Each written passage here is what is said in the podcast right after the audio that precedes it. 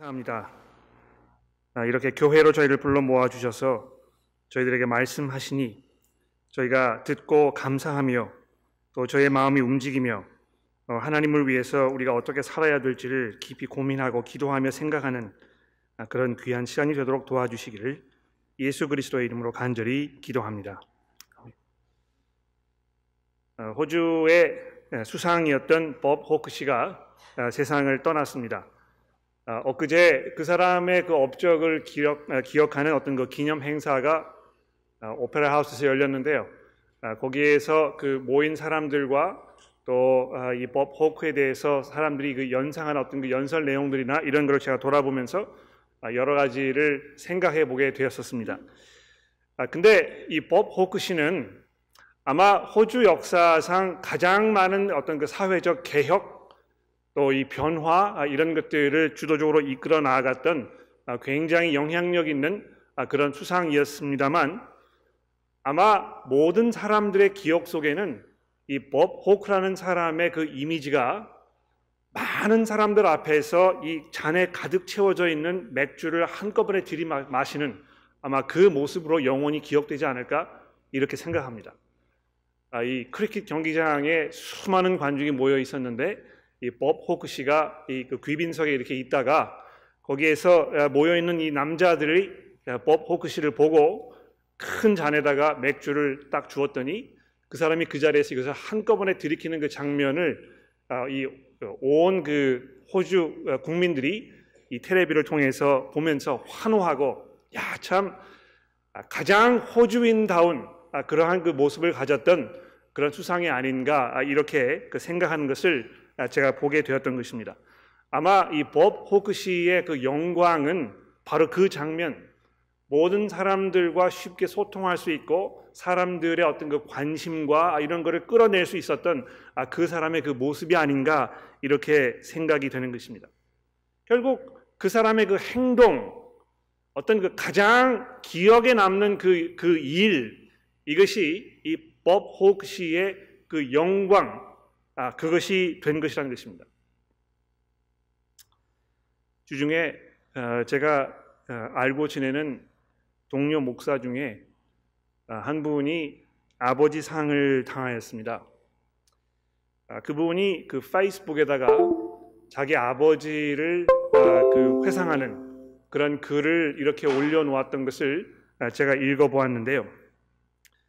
아, 뭐 많은 걸 다 말씀드릴 수는 없습니다만 아, 이 목사님께서 자기 아버지를 회상하시면서 남편으로서 또 자기 아버지로서 또 자기 이 자녀들의 할아버지로서 이분이 어떠한 삶을 살아오셨는가 아, 자기의 그 어, 가지고 계셨던 하나님을 향한 그 믿음과 예수 그리스도에 대한 그 열정 아, 이런 것들을 이렇게 글로 적어놓은 것을 제가 보게 되었습니다. 아, 그러면서 어, 자기 아버지만큼 예수 그리스도의 이 복음의 소망 가운데 살아갔던 사람을 자기가 찾아볼 수 없다 하는 그 목사님의 이 글을 제가 읽으면서 과연 우리의 영광은 무엇이 될 것인가? 이 그 목사님의 아버님의 그 영광은 이분이 일평생 그리스도인으로 겸손하게 그러나 꾸준히 신실한 모습으로 하나님의 백성다운 삶을 살았던 바로 그것이었다면 과연 나는 내 삶의 영광은 무엇이 될 것인가? 아, 마지막 삶의 순간이 와서 세상을 떠났을 때 사람들은 나를 무엇으로 기억할 것인가? 아, 이런 그 생각을 좀 해보게 되었습니다. 하나님의 영광도 역시 하나님께서 무엇을 하셨는가 그분이 이루신 그 일이 무엇인가 여기를 통해서 우리에게 전달되고 있습니다. 아, 창세기를 뭐 예, 우리가 쭉 읽어보았고 또 출애굽기서를 지금 읽어 나가고 있습니다만 성경이 일괄적으로 이 하나님에 대하여 우리에게 말씀하고 있을 때 그분이 어떠한 하나님이신가, 그분의 성품이 무엇인가 이런 거 우리에게 설명하면서 그분의 그 성품과 그분의 가지고 계시는 계획이 실제로 그분의 어떠한 일을 통하여 우리에게 나타났는가 아, 이런 것을 자꾸 이야기해주고 있다는 것입니다. 그래서 하나님께서 아, 이스라엘 백성들을 애굽에 찾아오셔서 그 그 그들의 고통 가운데 내려오셔 가지고 이들을 아, 이 애굽에서 끌어내시는 그분의 그이 사랑과 그분의 그 능력 아, 이런 것들을 우리가 지금까지 출애굽기서를 통해서 살펴보게 되었는데 아, 이제 오늘 우리의 본문 말씀인 이 13장 17절부터 15장 마지막 절까지는 그런 그 하나님의 일하신 그 모습의 가장 가장 결정적인 어떤 그 클라이맥스가 되는 아, 이런 부분을 지금 우리에게 설명하여 주고 있는 것입니다. 아, 이 굉장히 그 본문의 내용이 방대하고 여러 가지 예, 사실들이 많기 때문에 이거를 제가 일일이 다 설명을 드릴 수가 없어서 아, 지난주와 마찬가지로 제가 주보에다가 이 본문의 그 구성에 대하여 몇 가지를 말씀을 드려보았습니다. 본문이 크게 두 가지로 구성이 되어 있는데요. 이 13장 17절부터 14장 마지막 절까지는 아, 이 벌어진 그 사건, 하나님께서 하셨던 그 일, 그분의 그 행동, 아, 이런 것을 우리에게 낱낱이 설명해 주고 있 고, 그 뒤로 넘어가서 그 다음 장인 15장으로 넘어가시게 되면 거기에 대한 어떤 그 해석, 물론 이제 이 모세와 미리암의 그 찬송, 그 그들의 그 찬양에 아, 이그 대한 기록입니다만 그 내용을 쭉 읽어보시게 되면 여기 이 하나님께서 하신 일에 대한 그 해석 이것이 우리에게 주어지고 있는 것을 보게 되는 것입니다. 그래서 아, 이 출애굽기서 전체를 살펴보시게 되면은요. 특히 이 15장 이것이 이 앞과 뒷 부분을 연결하는 어떤 그 고리와 같은 역할을 하고 있는 것을 보게 되는 것입니다. 그래서 제가 아, 그세 번째 칸에다가 16장부터 40장까지는 이제 가나안을 향하여 이 움직이는 아, 이스라엘 백성들의 그 모습이라 이렇게 적어 드렸는데요. 이 15장 전 이 앞부분을 통해서 이 이스라엘을 구원하시는 그 하나님 그리고 구원한 이후에 자기와 이 관계를 이렇게 그 부르시기 위하여 이스라엘을 이 가나안 땅으로 인도하시는 그 하나님의 모습 이렇게 양 옆으로 설명을 하고 있는 것입니다. 어떤 면에서 15장에 아, 있는 그 찬송의 내용을 우리가 집중적으로 다루면 아마 오늘 설교가 잘 되었을 거라고 생각을 하는데 안타깝게도 15장의 내용을 우리가 충분히 이해하려면 아, 적어도 14장에 있는 여러 가지 중요한 부분들을 말씀드리지 않을 수가 없어서 아, 거기서부터 시작을 해 보려고 합니다. 이 사건의 전모, 아, 무슨 일이 벌어진 것인가 이런 것을 우리가 잠시 살펴보도록 합시다. 출애굽기서의 중심은 그 말대로 출애굽, 즉 이스라엘 사람들이 애굽의 노예 생활에서 탈출하여 자유를 얻게 되는 그 극적인 사건 아, 이것을 우리에게 보여주고 있습니다. 그러나 지금까지 여러분들이 출애굽기서를 주의 깊게 읽어 오셨 더라면 이스라엘 사람들의 그 출애굽 사건보다 어떤 면에서 더 중요한 사실 한 가지를 증거하고 있다는 것을 아마 발견하게 되셨을 것입니다. 출애굽기서에서 이 출애굽 사건보다 더 중요한 것이 무엇이겠습니까? 그것은 바로 이 세상에 자기 자신을 드러내셔서 온 피조물들이 하나님을 알고 이해하고 믿음을 갖게 되어 하나님을 찬송하며 두려워하도록 하시는 그 하나님의 의도하신 것이었다는 것입니다. 예, 물론 이스라엘 백성들을 구원하시는 것이 하나님의 일차적인 목적이셨는데요. 거기서 끝나는 것이 아니고 그것보다 더 큰 하나님의 계획과 목적이 있었다는 것입니다. 그것을 통하여 사람들로 하여금 하나님이 어떠한 하나님이신지를 알게 하시려는 하나님의 의도가 있었던 것입니다. 그래서 여러분 기억나십니까? 이 3장에 보시면 모세에게 이 불타는 떨기나무 가운데 나타나셔서 하나님께서 자기 자신을 소개하고 있지 않습니까? 계시하시는 것입니다.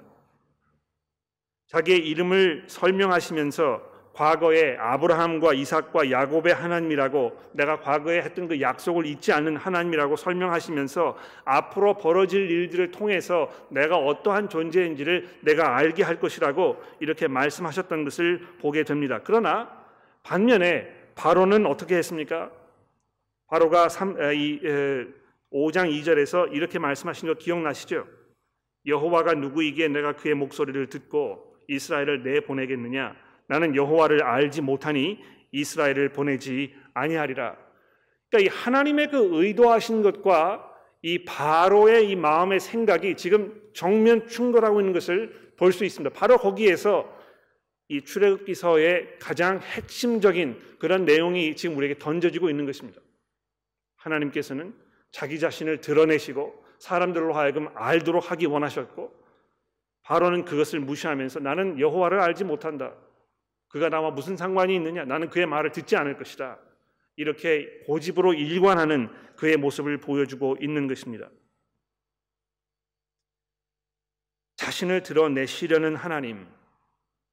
그래서 온 세상으로 하여금 하나님을 믿고 두려워하며 그분의 다스림 아래로, 아래로 들어오시도록 하시려는 즉 더 이상 이 세상이 하나님을 향한 무지와 어리석음 그리고 반역 가운데 허우적거리면서 죄와 사망의 구렁텅이에서 빠져나와 하나님의 은혜 안으로 들어오시게 하려고 하는 이 하나님의 그 은혜에 가득 찬 계획을 지금 우리에게 선포하고 있다는 것입니다.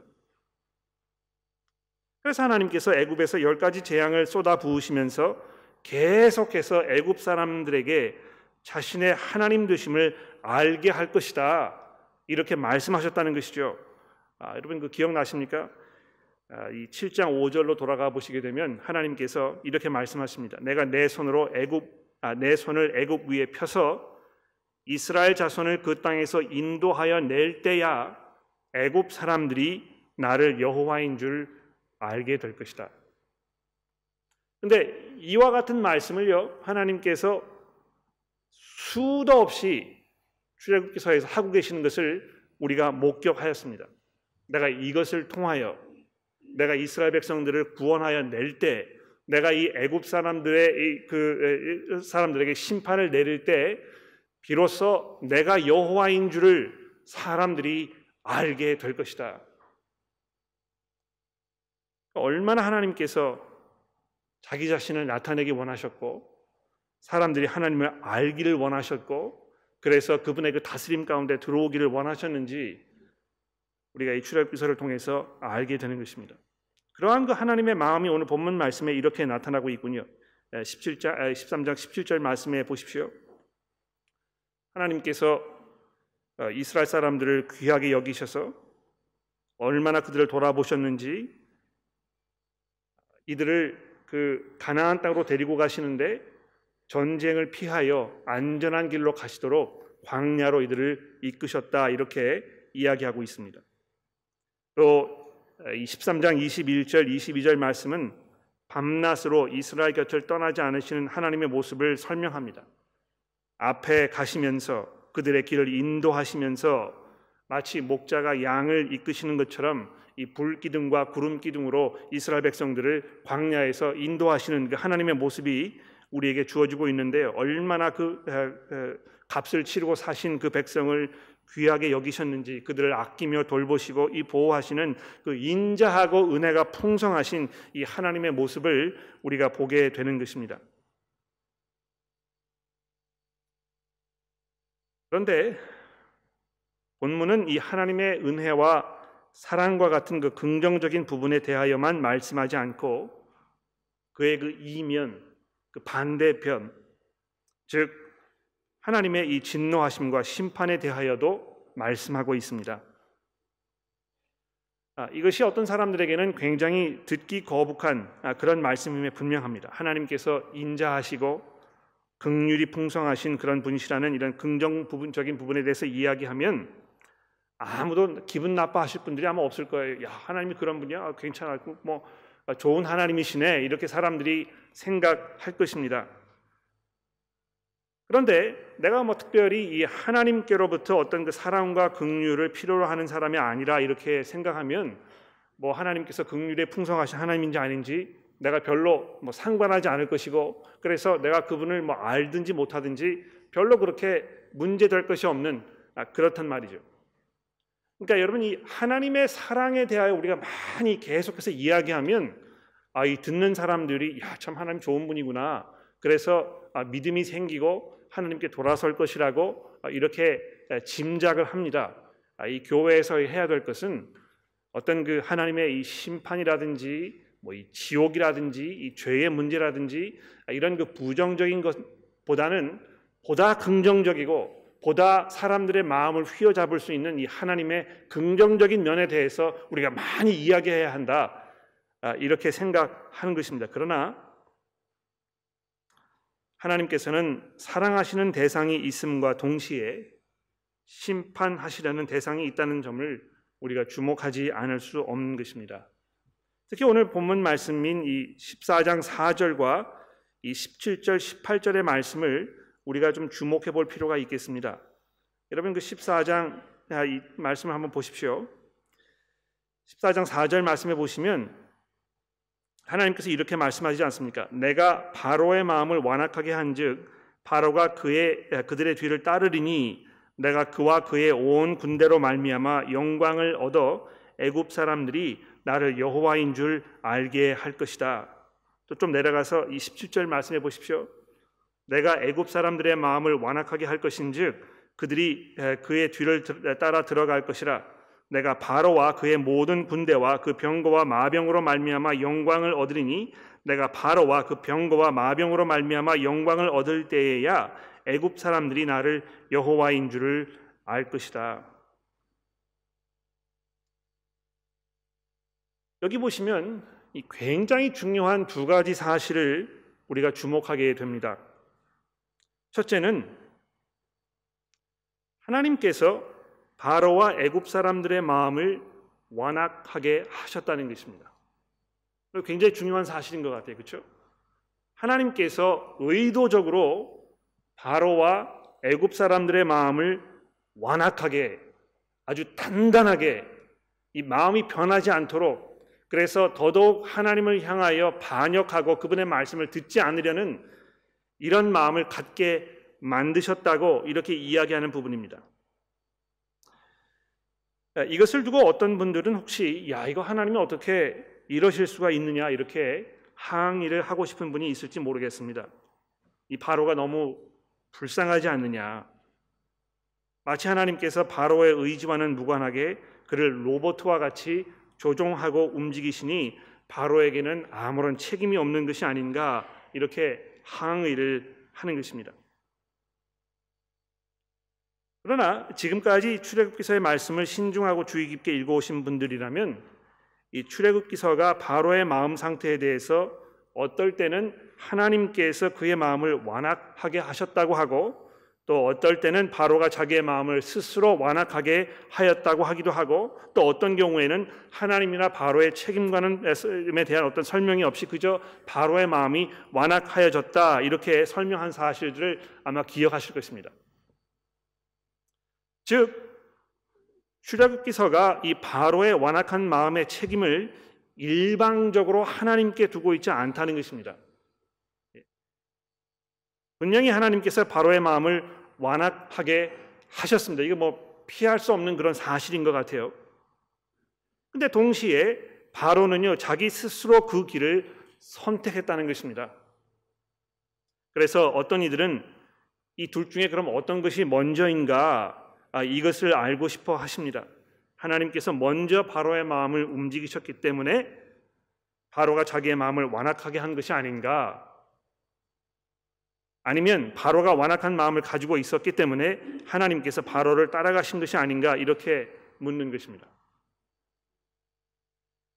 그런데요, 성경은 이것이 100% 하나님께서 하신 것이지만 동시에 100% 바로가 한 책임이라고 분명히 이렇게 말하고 있습니다.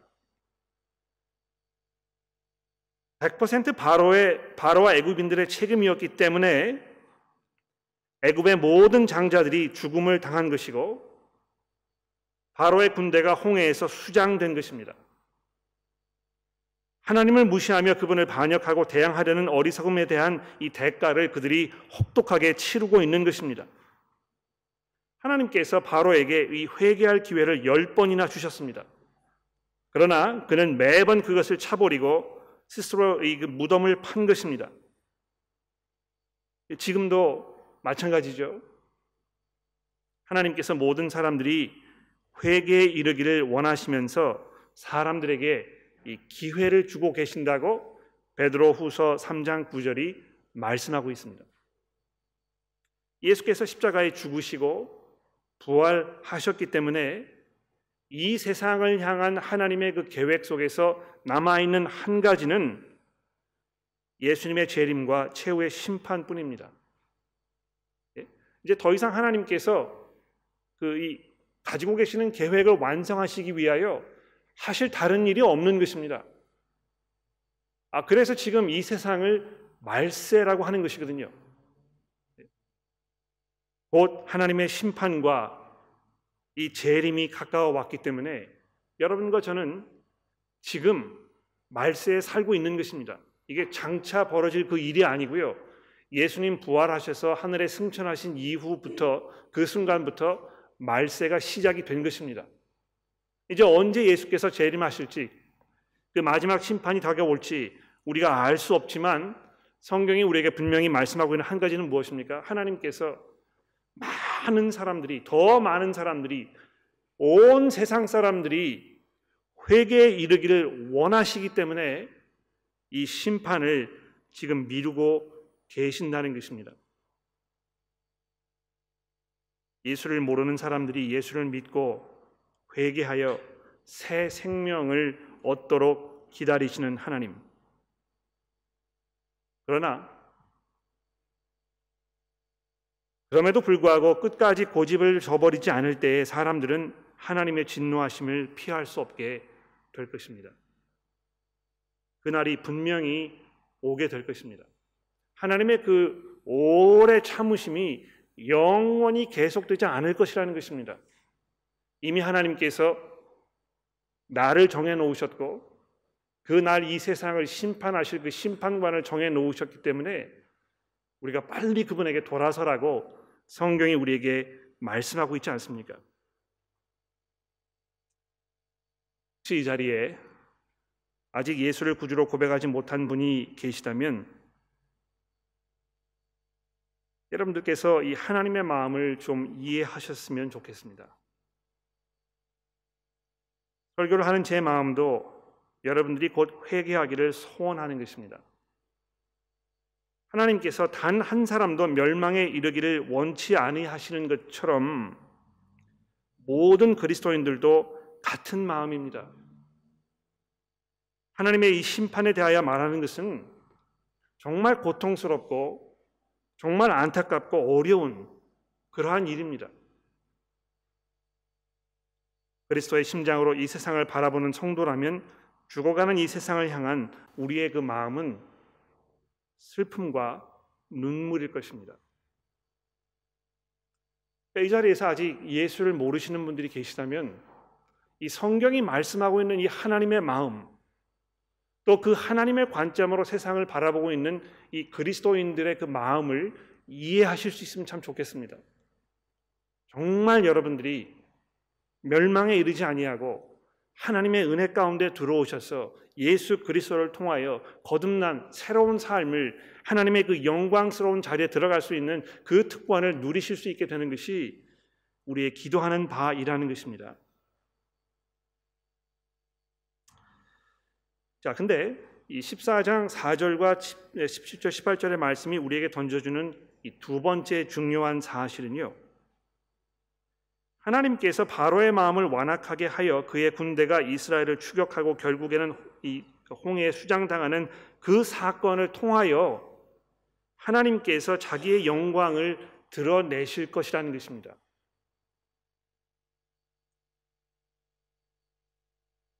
하나님께서 사람들을 구원하기 원하시고 그래서 오래 참으시고 인내하시지만 바로의 마음을 완악하게 하셨던 그 궁극적인 이유가 무엇입니까? 그것을 통해서 자기의 영광을 나타내게 하시도록 아, 마 사람들은 아 이 그 바로가 좀 회개하고 아, 돌아섰으면 하나님의 영광이 더 크게 나타나지 않았겠느냐 아, 이렇게 짐작할지 모르겠습니다. 아무도 그 심판을 당하지 아니하고 멸망을 당하지 아니하고 모든 사람들이 다 구원을 받으면 하나님이 얼마나 더 좋아하셨겠느냐 아, 이렇게 묻는 것입니다. 그런데 여러분 성경은요 하나님께서 원하시는 것 그리고 하나님께서 계획하신 것 이 두 가지가 항상 일치하지 않는다고 분명히 얘기합니다. 이거 여러분 이해하시는 게 중요한 것 같아요.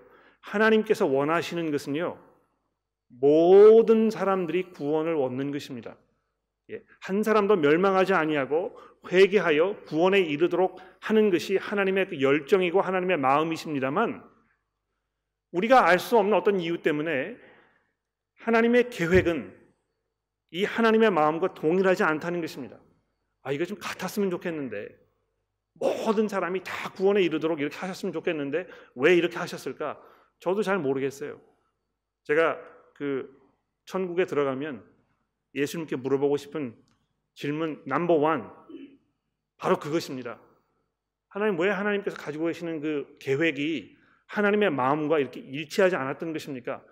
분명히 그때 설명을 들으면 알게 될 것임에 분명합니다. 그러나 지금 우리가 그것을 알 수는 없습니다. 그러나 분명히 성경이 우리에게 증거하는 바는 무엇입니까? 하나님께서 세상을 심판하시는 것을 통하여 하나님 세상 구원하시는 건 물론입니다만 심판하시는 것을 통하여도 그분의 영광이 이 세상에 나타날 것이라고 이렇게 말씀하고 있다는 것이죠.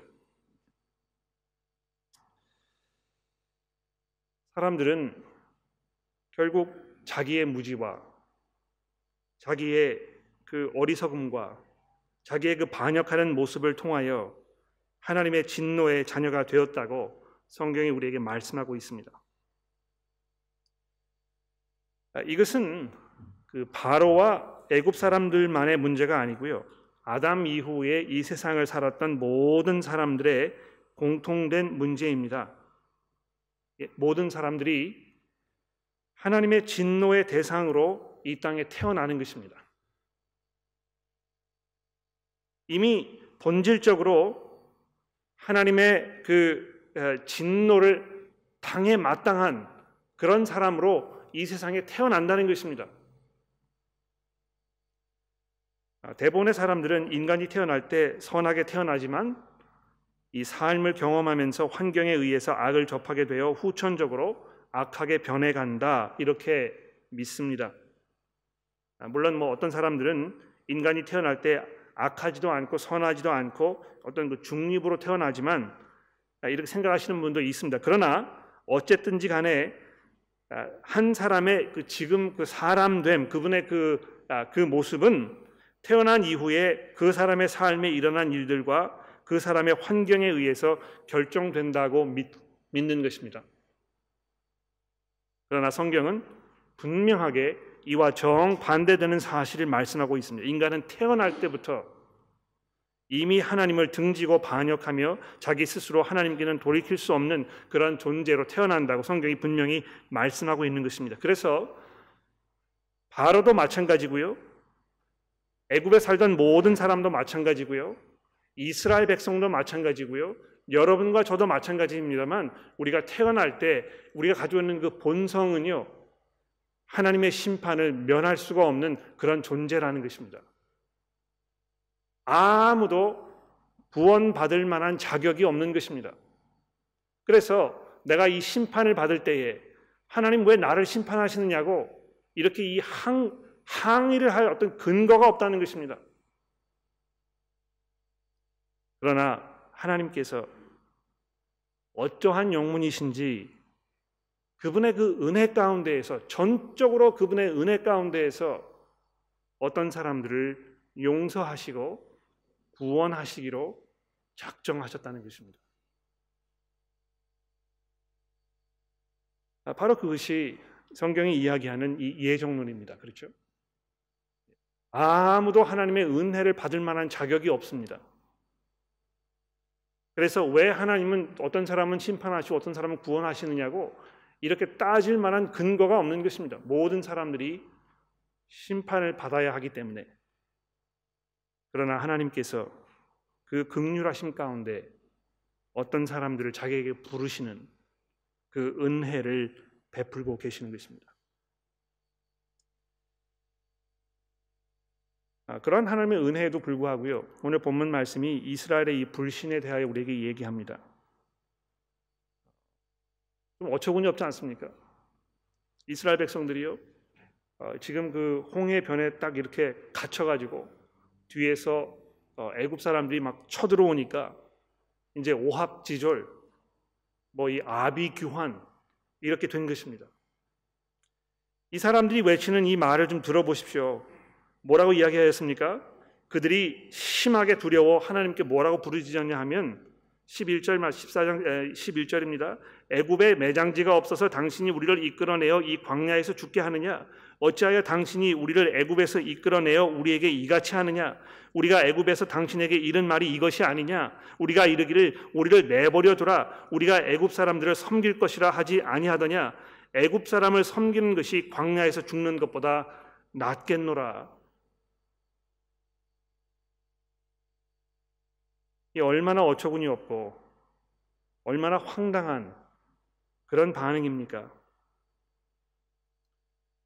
여러분 결국은 출애굽 사건도 이스라엘 사람들의 이 패역함 이것을 변화시키지 못했던 것입니다. 그렇죠? 제가 아까 말씀드렸잖아요. 애굽 사람들은 물론이고 바로도 물론이고 심지어는 이스라엘 사람들도 하나님의 심판을 받아 마땅한 그런 존재들이었습니다. 일괄적으로 하나님을 향하여 이 불신하는 하나님의 약속을 신뢰하지 않는 그분을 향하여 믿음으로 나아가지 않는 이 이스라엘 백성들의 이 일괄적인 모습을 우리가 보게 되지 않습니까? 이것이 이 요셉과 얼마나 대조되는지 한번 보십시오. 여러분 그 13장으로 돌아가 보시게 되면 이 애굽의 그 요셉의 사건에 대해서 간략하게 우리에게 이렇게 이야기하는데요. 아, 요셉이 이렇게 말씀 이렇게 이야기하였습니다. 하나님이 반드시 너희를 찾아오시리니 너희는 내 유고를 여기서 가지고 나가라. 이 요셉의 마지막 유언입니다. 근데 이 유언이 우리가 아는 대로 창세기 50장에 있는 그 말을 지금 인용하고 있는 것인데 창세기 50장 24절, 25절 여기 넘어가 보시게 되면 요셉이 이제 뭐라고 이야기하는지 좀 더 이렇게 자세하게 우리가 얘기하고 있죠. 들어보십시오. 요셉이 그의 형제에게 이르되 나는 죽을 것이나 하나님이 당신들을 돌아보시고 당신들을 이 땅에서 인도하여 내사 아브라함과 이삭과 야곱에게 맹세하신 땅에 이르게 하시리라 하고 요셉이 또 이스라엘 자손에게 맹세하여 이르기를 하나님이 반드시 당신들을 돌아보시리니 당신들은 여기서 내 해골을 메고 올라가겠다 하라 하였더라. 여러분 이 요셉은요 일괄적으로 하나님을 향한 그 믿음 가운데 살았던 것입니다. 아, 내이 최종 종착지가 여기가 아니고 하나님께서 아브라함과 야곱과 이삭에게 약속하셨던 그 약속의 땅이라는 사실을 알고 있었기 때문에 죽는 순간에도 그 믿음을 저버리지 않은 것입니다. 내 해골을 파가지고 나를 그쪽으로 옮겨가라. 이것이 이스라엘 사람들의 이 불신하는 마음과 얼마나 대조가 되는 것입니까? 결국은 출애굽 사건과 같은 이 엄청난 하나님의 그 능력의 사건도 이스라엘 백성들의 마음을 변화시키지 못했던 것입니다. 이것은요 결국 이 출애굽 사건보다 더 큰 사건, 즉 사람의 마음을 변화시키는 그 결과를 가져오는 그 놀라운 사건이 이제 장차 오게 될 것이라는 사실을 우리에게 암시해주고 있는 것입니다. 여러분 이 출애굽 사건을 통해서 이스라엘 백성들이 정말 정신을 차리고 새로운 백성이 되고 정말 하나님의 백성답게 살았다면 어, 예수께서 이 땅에 오실 아무런 필요가 없었을 것입니다. 아마 여러분과 저는 그러면 이스라엘 사람이 되어서 우리도 할례를 받고 이스라엘 사람처럼 먹고 살면서 아 이렇게 하면 아마 구원이 우리에게 있었을지 모릅니다. 그러나 그런 것이 아니고 반드시 예수께서 이 땅에 오셔서 더 큰 출애굽 사건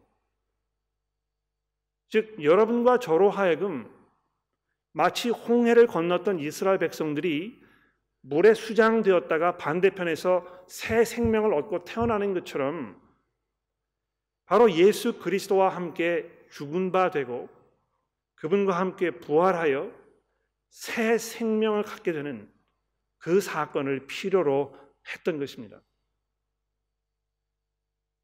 여러분, 이 하나님의 백성이 되는 것은요, 그저 추상적으로 하나님이 계신다는 것, 하나님이 창조주시라는 것, 또 하나님께서 내 삶을 지금 뭐 이렇게 주관하고 계신다는 것, 거기에 대한 고백만으로 충분하지 않습니다.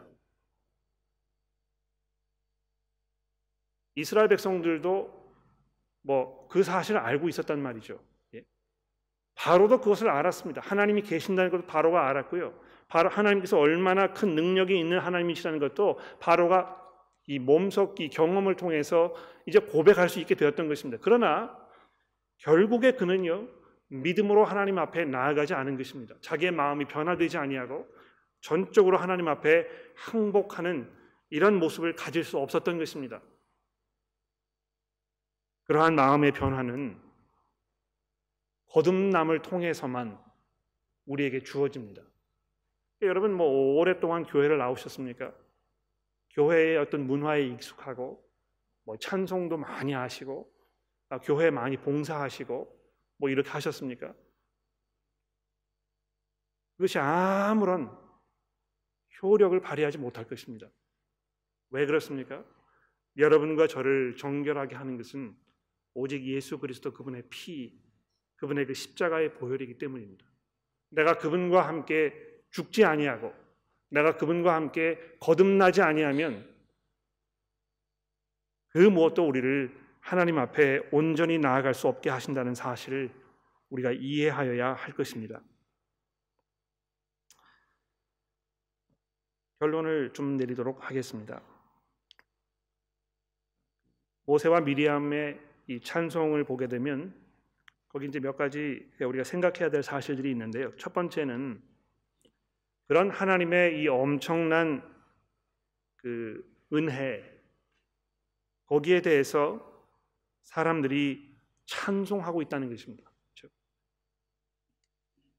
아, 근데 이 모세의 그 찬송을 우리가 이렇게 들여다보게 되면 거기 그두 가지 내용이 있는 것 같아요. 하나는 그 사람들에게 하나님께서 무엇을 하셨는지 지금 설명하고 있는 것입니다. 그러니까 그 모세 노래의 그 앞부분에 보시면 어, 하나님을 향해서 지금 찬송하고 있는 것이 아니고요. 사람들에게 하나님의 그 명성과 하나님의 그 은혜와 하나님의 능력과 하나님의 그 하나님 되심에 대해서 지금 선포하고 있습니다. 아, 후반부로 넘어가게 되면 이 모세의 찬송이 이제 하나님께 향하고 있는 것을 우리가 볼 수 있습니다.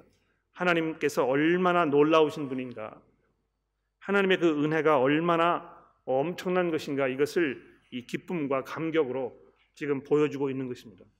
그러니까 아마 이것이 어떤 그, 어, 그 여러분과 제가 교회에 모였을 때 그 드리는 그 찬송의 어떤 그 기본적인 틀과 또 그 목적과 그 내용 아, 이런 거를 우리에게 설명해 주고 있는 것 같아요.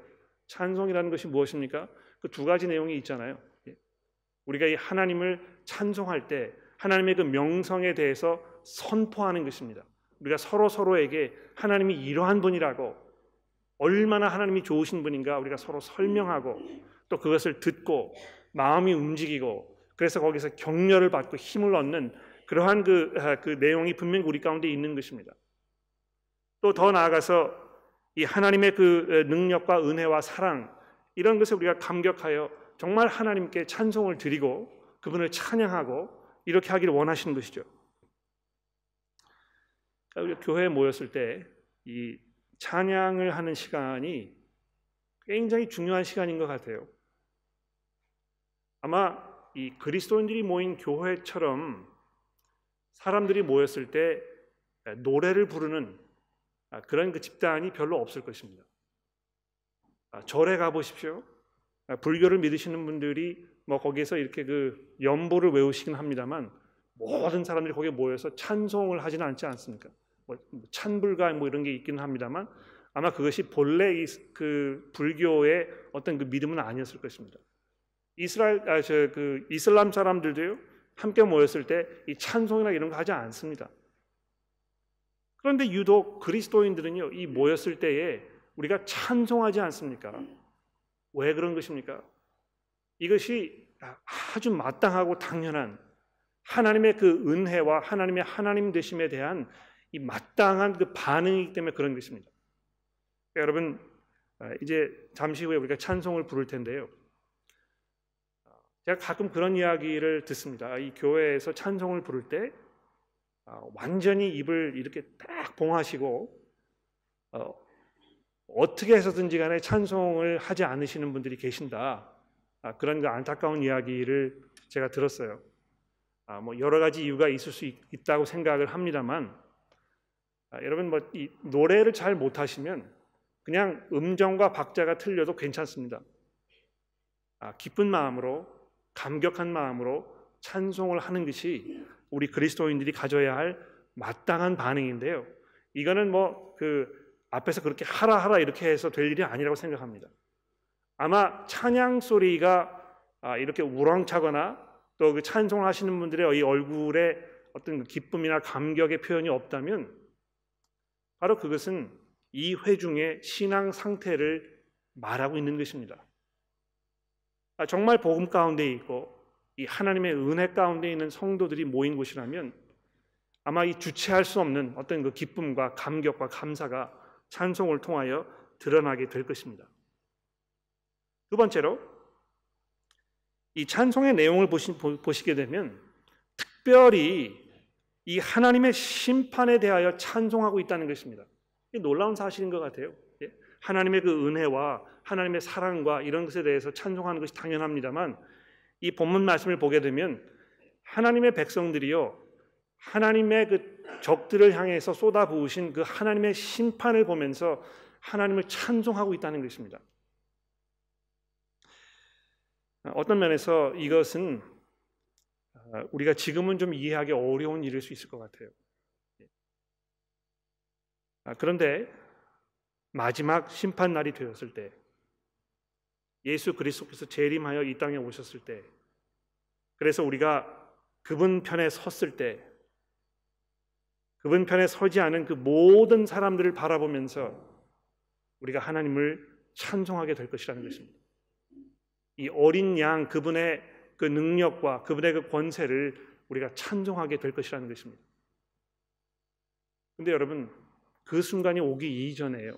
예, 하나님의 그 심판을 우리가 찬송하는 그 순간이 오기 이전에 지금 그 하나님의 심판 가운데 있는 사람들을 우리가 바라보면서 아, 정말 기도하고 애통해하고 그들을 찾아가고 기회 있는 대로 그들을 설득하고 이렇게 해야 되지 않겠습니까? 그러나 그러한 우리의 애통과 안타까움과 이런 모든 것들이 끝나고 하나님의 정의롭고 공의로운 그 심판을 우리 모두가 감격과 기쁜 마음으로 찬송하게 될 그 날이 오게 될 것입니다.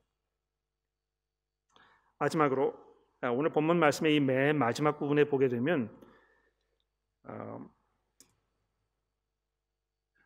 이런 말씀이 있는데요. 이 굉장히 중요한 부분이기 때문에 제가 잠깐 설명을 드리고 정리를 해보도록 하겠습니다. 이 15장 13절 말씀 이하로 내려가 보시게 되면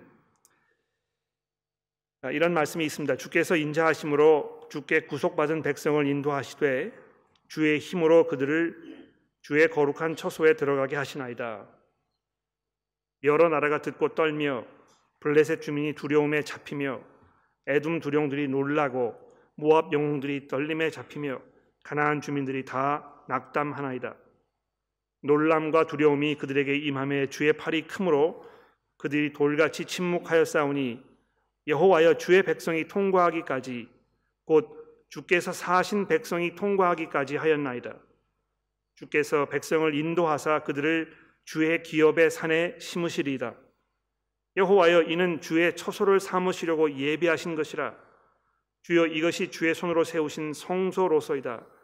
여호와께서 영원 무궁하도록 다스리시는도다. 자 이렇게 하면서 이 노래가 이제 이 결론을 짓고 있는데요. 이 굉장히 절묘한 것, 그 결론인 것 같아요.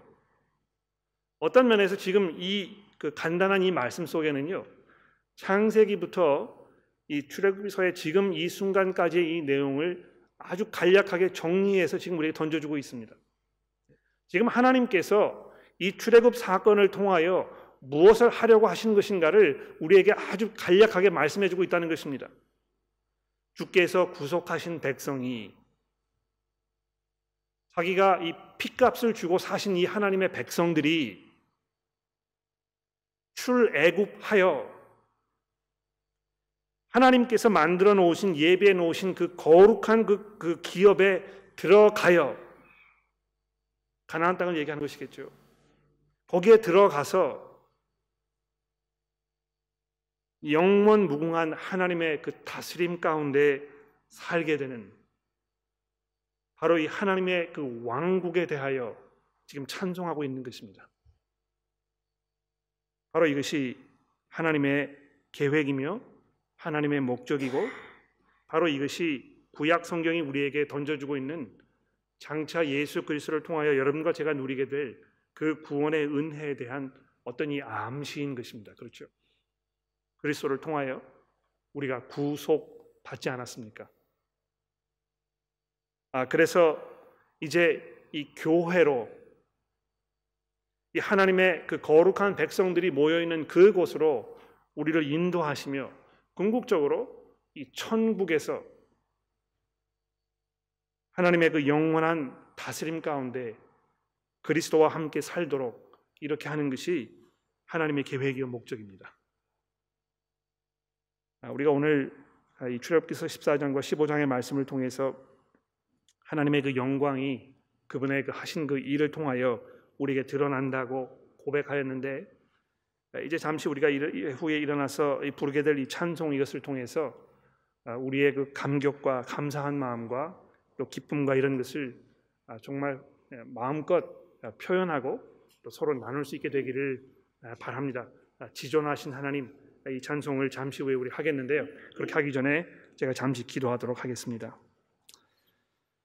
하나님 아버지 감사합니다.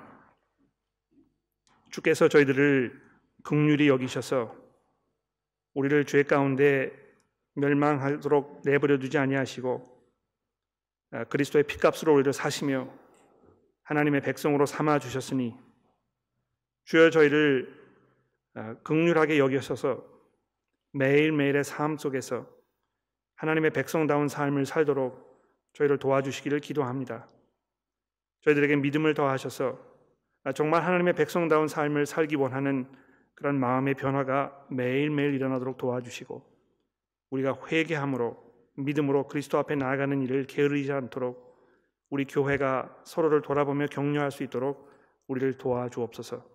이제 잠시 후에 우리가 함께 일어나서 하나님의 그 지존하심과 그 영광을 찬송하게 되었사오니 주여 저희들의 마음을 인도하셔서 정말 우리가 기쁜 마음과 감사한 마음으로 함께 찬송하며 서로를 격려할 수 있도록 도와주옵소서. 우리의 구주이신 예수 그리스도의 이름으로 기도합니다.